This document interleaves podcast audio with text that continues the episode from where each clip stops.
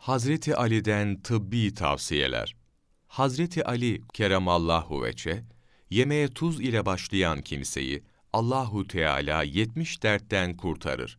Her gün 7 adet acve hurması yiyen kimsenin midesinde hastalık kalmaz.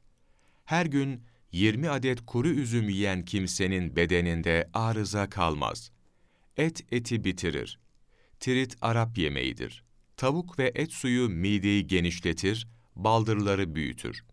İnek sütü ve yağı şifadır. Az yemek şartıyla iç yağı da hastalığı izale eder. Lohusaya en faydalı yemek olgun hurmadır. Balık şişmanlığı giderir, insanı zindeleştirir. Misvak kullanıp Kur'an okumak balgamı izale eder.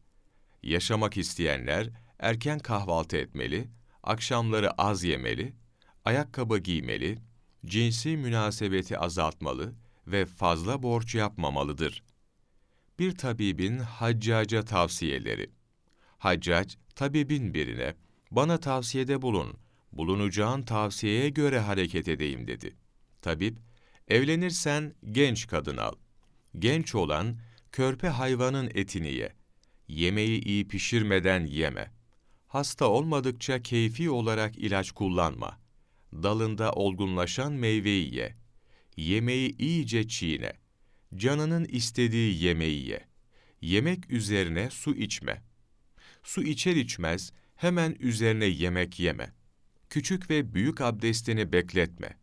İdrarın hepsi, mecrası kapatılan nehrin etrafını tahrip etmesi gibi vücudu tahrip eder. Gündüz yemekten sonra biraz uyu.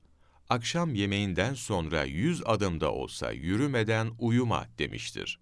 Arapların sabah kahvaltısından sonra yat, uzan, akşam yemeğinden sonra gezin sözü bu manadadır. İmamı Gazali rahmetullahi aleyh, İhya-i Ulumiddin, Cilt 2 sayfa 48 Bir mecelle kaidesi öğrenelim. Sakite söz isnat olunmaz. Lakin marız hacette sükût beyandır. Yani sükût eden kimse için şu sözü söylemiş oldu denilmez. Lakin konuşması gereken yerde sükût etmek, ikrar ve beyan olarak kabul edilir. Misal, bir kimse bir şahsın malını telef ederken, o şahsın susması rıza gösterdiği anlamına gelmez. Ancak peşin satışta alıcı parayı vermeden malı kabzetse, satıcı da buna sükût etse, izin vermiş sayılır. Mevlana Takvimi.com 26 Mayıs Mevlana Takvimi